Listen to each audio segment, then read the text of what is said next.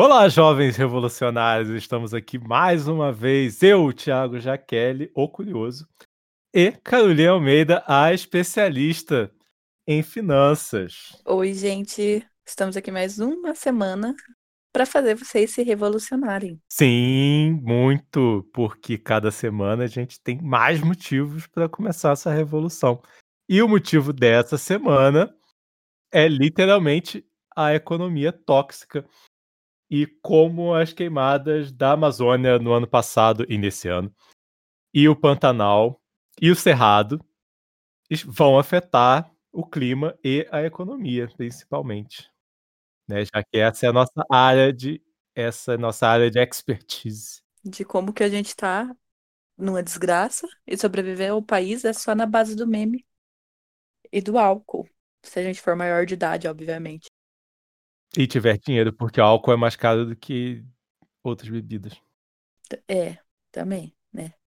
Mas a gente vai falar hoje sobre o lado ruim da macroeconomia e da economia e como que é vantajoso para uma coisa que carrega o país nas costas, essas queimadas, e por que que isso consegue ser muito tóxico e, e, e ruim, né?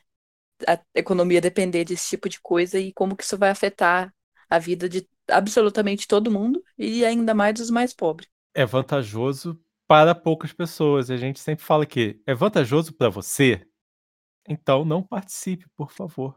Eu acho que a gente está numa semana que está todo mundo vendo, né? As queimadas do Pantanal e vendo os bichinhos morrendo. Apesar que eu acho difícil uma população que não sensibiliza. Com 135 mil mortos brasileiros por causa do coronavírus, ela se sensibilizar com bichos morrendo. Mas Esperança é a última que falta. É, tá faltando. Cada dia é mais difícil ter esperança. Mas a gente espera realmente que as pessoas não fiquem só achando, postando no Facebook, ó, oh, salve a Pantanal ou pray for Pantanal, porque hashtag não vai levar ninguém a lugar algum. E realmente comece a fazer coisas para ajudar. Então, se posicionar, né, na rede social falando como que isso é um absurdo. E também doar, né? Já que o governo cortou todas as verbas de combate ao incêndio, não sei o nome certo. Verbas de brigadista lá. Não mandou, não deixou nenhum tipo de pessoa do exército ir, capitão, de pessoas, é, soldados do exército ir combater, porque pelo jeito, militar só serve para matar família dentro do carro com 89 tiros, né? Combater incêndio, de acordo com o governo, não, não é da alçada dele. Todo mundo tem que fazer um pouco da sua parte e não ser isento. Então agora a gente vai dizer o porquê, né?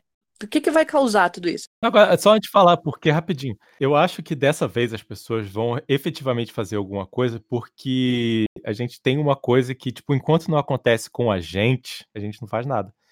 E a fumaça, é, essa semana, já está chegando Rio São Paulo. Vai chegar onde o Bolsonaro teve maior votação, que é o Centro-Sul. Então a sua cidade vai amanhecer irrespirável, e aí a culpa é sua. Desculpa, não, não, não dá para ter pena. E a culpa é de quem compartilha coisinha no WhatsApp falando que é normal ter queimado essa época do ano porque lá é seco.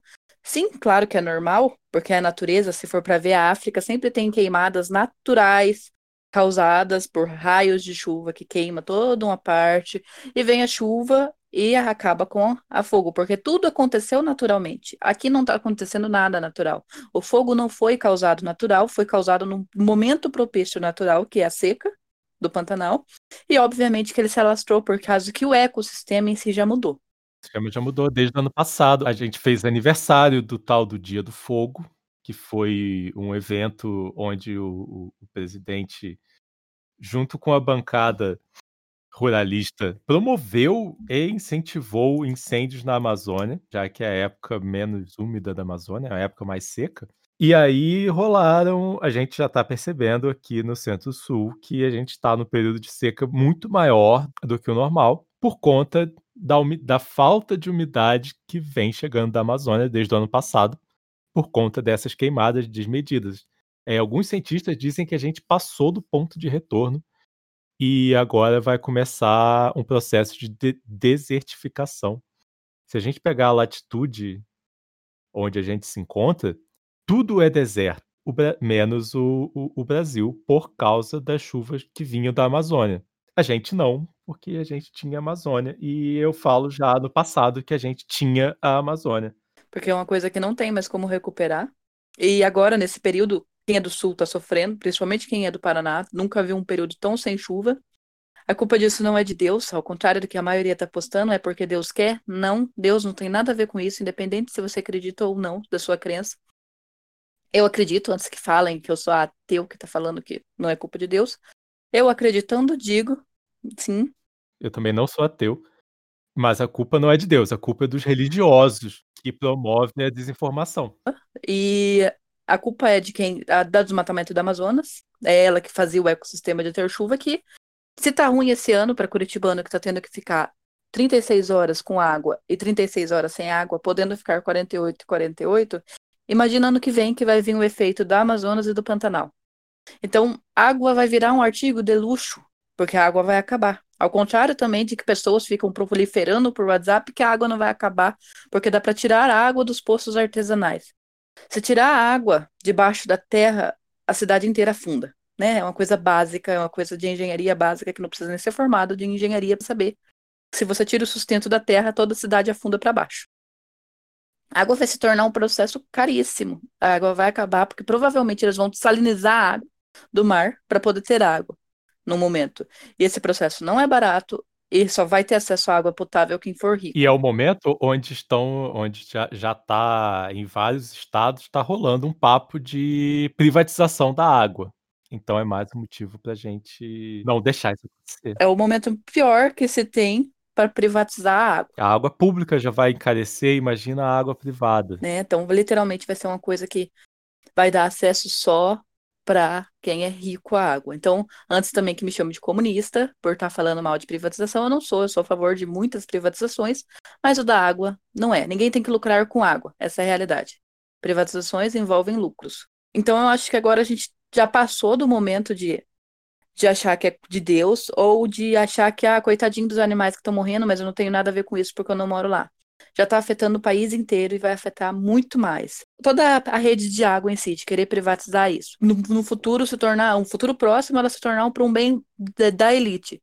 Já mostra como que está sendo arquitetado toda essa parte para para acabar com o solo da natureza em si, por pessoas que querem favorecer só a elite. Então, se você não faz parte da elite, você sabe que tá difícil para pagar a conta de água agora, imagina depois, então eu acho que já passou da hora de você acordar para a vida. Ah, já passou da hora. Toda semana a gente fica mais revoltado, você já reparou isso? Sim, porque cada semana tá mais insuportável viver. Então, eu cheguei no ponto, eu sempre, eu, eu, logo quando começou a pandemia, ou sempre quando começou qualquer coisa, as pessoas ficam, ah, a gente não pode ficar vendo notícia, porque senão a gente vai acabar com a nossa saúde, tem que ficar se alienando, não sei o quê. Eu sempre fui contra isso, porque eu não gosto de gente alienada. Eu sempre achei que a gente tem que se informar, claro que é o ponto de não se prejudicar. Mas chegou o ponto na minha vida essa semana que eu pensei, eu não, eu não aguentei mais ver notícia, porque eu vi que realmente estava me fazendo mal. Não, faz mal. A gente, a gente tem que diminuir a quantidade de notícia que a gente recebe, mas manter a qualidade. Escolhe aí quem você confia de verdade.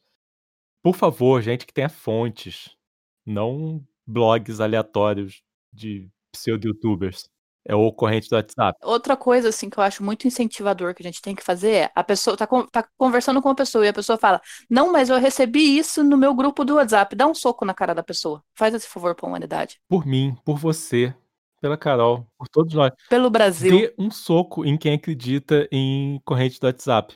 Não tem mais. Não, a gente já tá numa parte que ficou ins, insuportável ouvir fake news e as pessoas propagarem fake news como se respiram. Então eu acho que é isso daí, essa é a introdução de tudo para a gente poder chegar na parte da bancada ruralista. E, e, e, a luta contra fake news é uma luta muito desigual, porque a real news depende de uma educação prévia.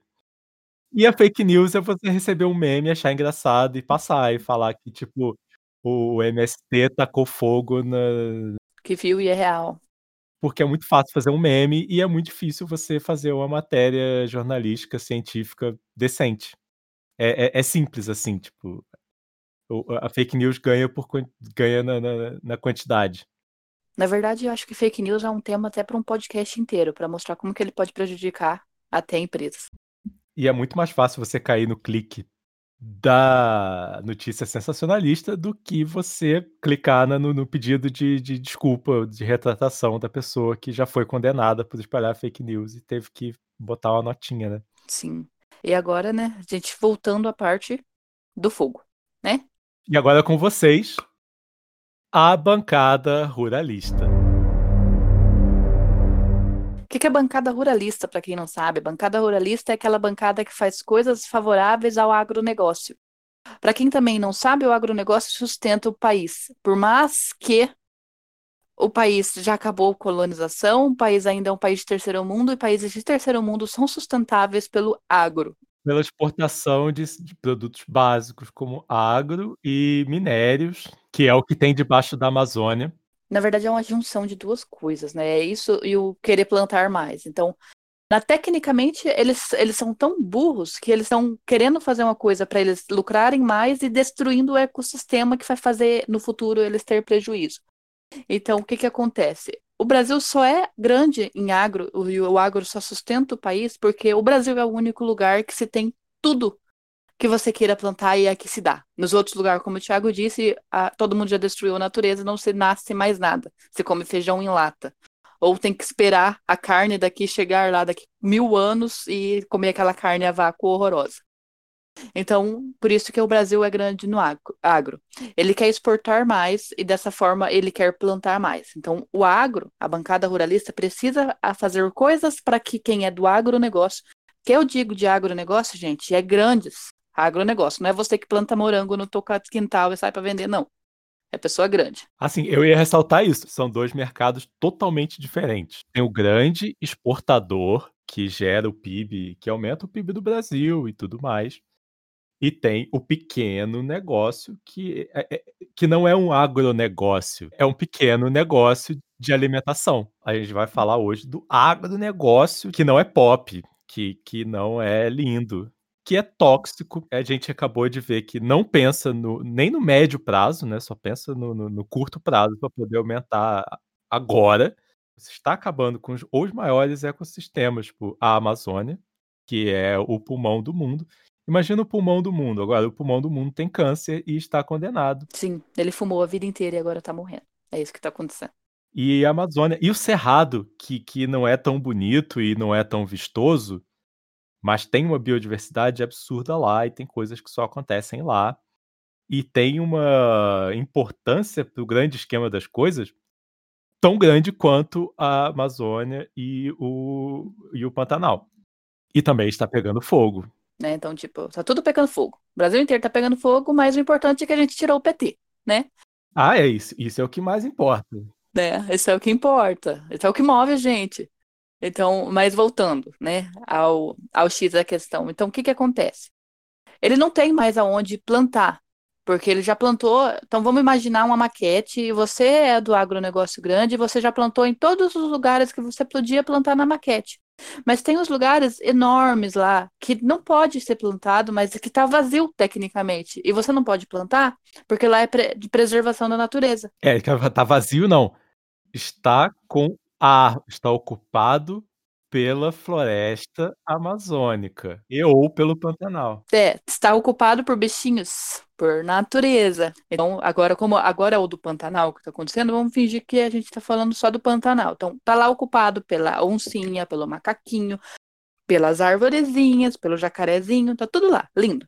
Mas eu, como ruralista, estou vendo tudo aquilo ali e pensando, meu Deus, quanta soja eu podia plantar ali, quanto gado podia estar comendo meu matinho ali e eu podendo vender, quantas plantas de exportação eu podia estar plantando ali e eu não posso, porque o governo não deixa. Se o governo muda isso e deixa, ele é impeachmentado. Porque existem coisas maiores de outros países que não deixam, porque a natureza é um bem mundial, não é o bem do país. Assim, a Amazônia, ela está sob responsabilidade do Brasil, mas ela é um ecossistema mundial. E o mundo está putaço com o Brasil. Sim, tanto que ela não faz parte só do Brasil, ela faz parte da Colômbia, se eu não me engano, também. Faz parte de nove, de, de nove países. O Pantanal também não faz parte.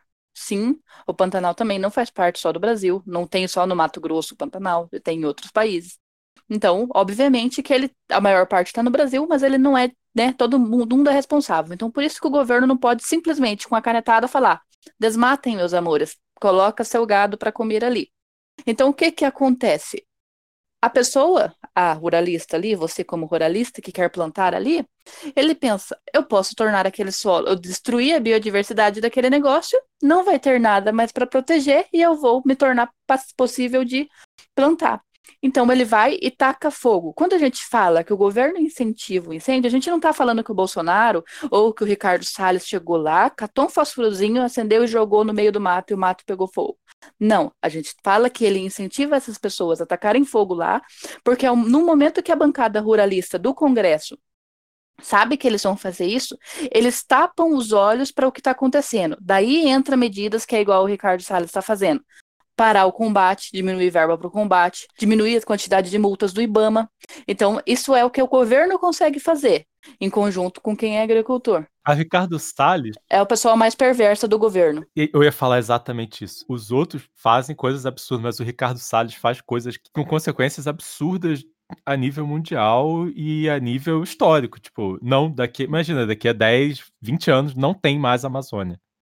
E a culpa é do Ricardo Salles. Então, ah, mas acontecia queimadas em outros governos. Sim, acontecia. Todo o sistema do país, na verdade, desde que o Brasil existe, é podre. Contudo, agora está se favorecendo um pouco mais. Né, a, a bancada ruralista sempre teve um poder muito grande. Porque é ela que sustenta, né? E aconteciam descasos, aconteciam subfinanciamento e tal. Mas agora é, é um projeto é acabar com o IBAMA, acabar com o INPE. Porque isso é coisa de quê? É coisa de baderneiro da ONG, ativista querer proteger. Porque isso é coisa de, de, de ativista, que na verdade, na verdade é coisa de, de... De gente, é. Ciência. De gente como a gente. Então é isso que acontece, é por isso que a gente fala que o governo incentiva. Não quer dizer que ele está lá arriscando fósforo e tacando fogo, quer dizer que ele tapa os olhos para o que está acontecendo e favorece a lei. Então é por isso que o agronegócio se favorece com esse tipo de coisa. Só que ele esquece que quando ele for plantar um negocinho ali num biodiversidade acabada, sem chuva não nasce nada e ele não vai ter para quem vender. Então é por isso que para o agro compensa desmatar o Pantanal. Então a parte do minério que eu não sei, que isso é mais com o Thiago, que está no Manaus, no, no Amazonas. Não, eu não estou no Manaus, eu continuo em Curitiba. Sim, ele está em Curitiba, mas ele entende mais do minério, eu já não entendo. Eu sou leiga. Daí, então ele fala um pouco mais a parte do minério a parte do minério é tudo aquilo que o Bolsonaro falou, o nióbio, o lítio que causou o golpe, que foi um golpe da Bolívia, que foi financiado e admitido pelo Elon Musk, esse famoso aí que a gente fica vendo mandando carro para o espaço. Esse cara, ele quer lítio para as baterias elétricas dele que é, o lítio é a base do, e, e a maior reserva de lítio do mundo está no subsolo amazônico. Imagina que a gente está em Wakanda e a gente tem o vibrânio e o vibrânio está na Amazonas e ninguém está cuidando do vibrânio. Porra, eu não vi esse filme, cara. Nossa, francamente. Continua explicando aí. Desculpa, e, e, eu não gosto de super-herói. Meu, nossa, gente, esse é o último podcast.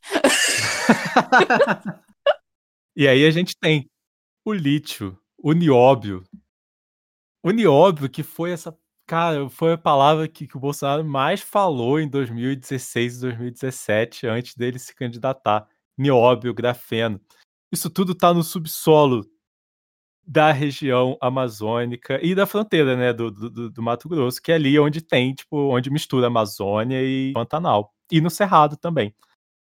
Então, interessa muito que esses biomas não existam ou que estejam condenados para que se possa flexibilizar. A esse nome bonito, né, flexibilizar a exploração. Flexibilizar é um nome que está sendo usado bastante esse ano, né? Flexibiliza a quarentena para dar uma morrida mais pessoas. Flexibiliza um pouco a lei flexibilizar só é legal quando a gente está fazendo aula de, de, de yoga, pilates, sei lá, que a gente se flexibiliza. A gente se flexibilizar é uma coisa muito legal. Mas quando políticos falam em flexibilizar coisas, significa que vai dar merda. E aí liberar essa exploração por falta de bioma, já não tem mais o que proteger, então vamos flexibilizar, entre aspas, a exploração. Já que a gente está falando de mercado e do agronegócio, a União Europeia É, se continuar com esse desmando na parte ambiental, não vai ter negócio. Então, tipo, o agronegócio vai se beneficiar como? Vendendo para quem? Se o Trump perder as eleições e entrar o, o, o Biden, que é um cara. Assim, não, não, vamos falar que ele é esquerda que não, não existe isso nos Estados Unidos. Mas é um cara que tem uma certa preocupação e tal, tipo. E aí vai falar assim, ó, também não vou, também tô junto com, com a União Europeia, tipo, não vou comprar do Brasil. Ele vai vender para quem? Se ele também já arrumou uma treta com a China. O Brasil não consegue consumir, porque é tudo soja. Você come soja? Eu não como soja. Você come soja? Quem tá ouvindo come soja? Manda aí no feedback. Daí vai vender para quem? Então, o mercado interno, que aí são dois mercados. Tem o mercado interno, que são outras coisas feitas por outros produtores. E aí eu vou entrar naquele papo de sempre de produtores pequenos. Os produtores pequenos conseguem prover o mercado local.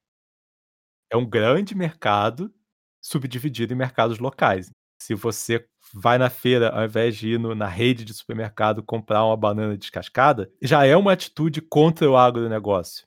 Tem o mercado menor, e tem os mercados grandes também, igual se você é de Curitiba, que tá lá, ah, alface extrapasson, tipo, ele é, ele é orgânico, ele não é tão orgânico, mas ele ainda é do agro local ali. Mas sempre, tá, sempre vai ter daí o Ceasa, quem compra do Ceasa, que daí vai comprar coisa melhor do, do local. Então, vai em mercados menores, quem não é de região que tem feira, assim. Ou em frutaria, feirinha, hortifruti. É. E aí o negócio local consegue suprir a demanda local. Sim. Mas o agro em si vai se destruir, né? Então, tipo, a gente já vê como é que ele é burro. Ele é burro e a gente é burro também de tabela por não tentar diminuir a importância dele para a macroeconomia brasileira. Daí se você se perguntar, ah, mas daí o Brasil vai afundar, o PIB vai cair. Não, gente. A Graí, a gente substitui, né? Seu governo, se a gente tivesse um sistema que pensasse, a gente substituiria um governo, um, um estado que se sustenta só pelo agro, virasse tecnológico. Se eles investissem em educação, investissem em, investissem em cursos técnicos, investissem em ciência, o país ia se tornar tecnológico. Então, qual é os outros países da Europa ou dos Estados Unidos? A economia lá é feita por base da tecnologia. Então, o PIB lá aumenta pela tecnologia, por investidores, por grandes empresas. Essa semana, se eu não me engano, a gente recebeu a notícia que a Sony foi embora do Brasil. Então, tipo, as coisas tecnológicas estão indo embora do Brasil e a gente está regredindo ao ponto de ficar literalmente vivendo só do agro. E isso é a prova de como que a gente é defasado. Não, isso, isso levou, isso leva a gente para o século XVIII, novamente. Né? Volta só voltar a ter rei, né? Voltar a ter monarquia. Não, não, não fala não que já tem gente falando nisso. Só porque uma vez a gente teve um rei que foi legal, não quer dizer que a monarquia é melhor. O quem seria o atual rei é uma pessoa retardada mental. Você queria essa pessoa como rei? Ou você queria. Eu queria, se fosse, se fosse Dom Pedro II, eu até aceitaria a monarquia que era um cara que investiu em ciência, né? Lembrando, colocando no, no, no contexto do século XIX, né? O Brasil foi o segundo país do mundo a ter um telefone. Só perdeu por onde o telefone foi inventado. Ontem saiu uma matéria mostrando que o Brasil, em dois anos, em três anos, regrediu 15 anos. Então eu acho que a gente está vivendo a política do JK inversa, né? O JK fez 50 anos para frente em 5, a gente vai fazer 50 anos para trás em 5, se não fazer mais anos para trás. E quando a gente dá um passo para trás, a gente precisa dar dois para frente. Então é o dobro do tempo. Se, se o cara passa quatro anos é, é, fazendo merda, e aí a gente vai passar quatro anos consertando e quatro anos para andar para frente. E se a gente passa quatro anos esperando uma nova eleição para que a coisa mude, né? Então você vê o, o, quanto que a gente vai regredir. Então a gente já tem que fazer agora. Essa é a realidade. Já passou da hora da gente se revolucionar. Tem que ser agora. Esse ano tem eleição, então presta bem atenção em quem você vai votar. Em quem você vai votar para prefeito e para vereador, né? Porque isso é uma coisa muito importante. Outra coisa muito importante que você pode tem que levar em consideração, a gente está falando de agronegócio, de destruir o Pantanal, ou de a biodiversidade do Pantanal e da Amazonas. Mas às vezes está próximo da gente querer destruir biodiversidade. É só pensar em lugar aqui no Paraná em si. A gente tem lugares que é, é reserva ambiental e que existe um proprietário privado e que ele não pode construir nada ali. Então ele tem um pedaço de terra que tecnicamente não serve para nada financeiramente para ele. Sabe quando você vê invasão? aquele povo que vai lá, invade porque não tem onde morar, realmente porque é muito pobre, eles vão lá e constroem casinhas e destroem tudo, a, a, diversidade que tem ali. Daí vem o dono da casa daqui um dia, aconteceu isso essa semana, inclusive, aqui. E vem o dono do terreno ali e fala: Ah, não, porque esse terreno é meu e eu estava protegendo ambientalmente, eles foram, destruíram, e agora eu quero que vai a polícia, porque é propriedade privada, e tira tudo aqueles coitados dali, colocando eles pro meio da rua porque eles não têm aonde ir. Aquele ecossistema ali já ficou totalmente destruído, o que favorece para o dono daquela propriedade privada que não podia fazer nada. Então, o que eu digo é que eu coloco a pulga atrás da orelha com ideia conspiracionista, né? Logo eu que não gosto, mas sempre é bom uma conspiraçãozinha. Vocês já pararam para pensar o quanto favorece e que talvez quem colocou essas pessoas que não tinham onde morar ali foi o próprio dono do terreno? Porque daí ele consegue destruir a biodiversidade do lugar sem manchar a mão dele tecnicamente e sem ser punido? Vamos falar quem tem mansões construídas em área de proteção ambiental. Se a gente ficar botando o dedo aí em quem tem mansões produzidas em área ambiental, Luciano Huck. Há muito tempo. Essa treta do Luciano Huck em área ambiental é muito antiga. E aí já está destruído o meio ambiente. Não adianta nem demolir a casa dele. E esse esquema de ocupação em áreas ambientais, de proteção ambiental, favorece a especulação imobiliária. Já estamos entrando aqui, ó. Aliado do agronegócio especuladores imobiliários. Se você for ver bem, são sempre são as mesmas pessoas. E se você migrar para a área de investimentos, você você pensar, ah, existe a LCI e a LCA. LCI e LCA você investe para financiar o agro e para financiar o mercado imobiliário, tipo, do Estado, né? Daí a gente começa a pensar, se existe área de investimento para isso, então quanto dinheiro isso não movimenta? Então, quão favorável é destruir a natureza para o país? Para essas coisas, para pessoas que só pensam em lucro. Mas assim, não para o país, não para gente. Porque esse dinheiro a gente não vê. É para pessoas que têm muito dinheiro. Para aquele 1% que você não conhece. Sim, então pensa bem, para quem que está sendo feita a política e para quem você está apoiando essa política que está sendo feita. Pensa no podcast passado que a gente falou sobre o arroz. Pensa agora nesse, então a se posicionar pelo, pelo natureza, porque porque a gente só tem um mundo, né? Não fique achando que a gente vai colonizar outro mundo e você vai, porque se colonizar e destruírem esse mundo, meu amor, você vai ficar nesse mundo, quem vai vai ser quem é rico. É nesse mundo mesmo, tipo, se, se, se, se o, o, projeto do Elon Musk lá, tipo, de novo ele, que tá se tornando o grande vilão da humanidade, ao meu ver, se o projeto dele der certo, quem que vai para Marte? Sou eu ou é o, o bilionário, o trilionário? Tem que parar de bater palma pra essa gente. Parar de bater palma pra essa gente e ficar dando ibope já melhoraria a nossa economia do, do, da nossa esfera muito, muito. Esquece carro voador, tipo, esquece. Ajuda o cara que vende fruta. Ajuda o, a pessoa que, que faz artesanato. Conserte suas roupas, ao invés de comprar outra nova.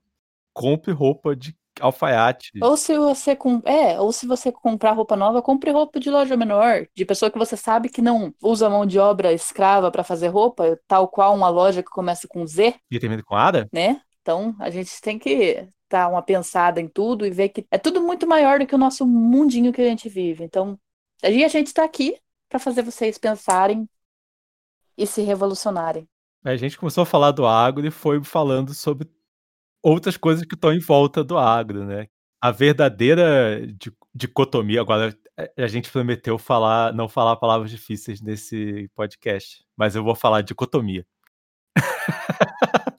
Que é tipo, é, eu acho bonito, eu acho linda essa Que é uma palavra bonita. Mas a verdadeira disputa somos nós, 99%, versus o 1%.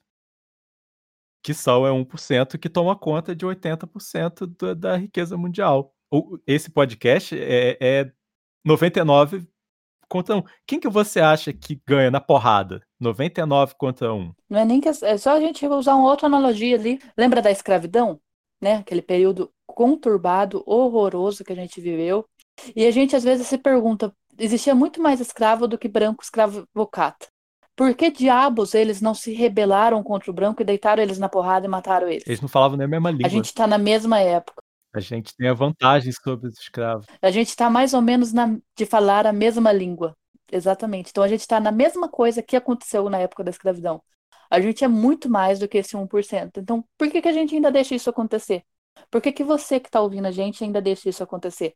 E aí a gente não precisa deitar as pessoas na porrada, apesar de dar bastante vontade. Né? A gente só precisa ser revolucionar. E pequenas coisas que você faz no dia a dia que não vão mudar nem a sua rotina, podem revolucionar.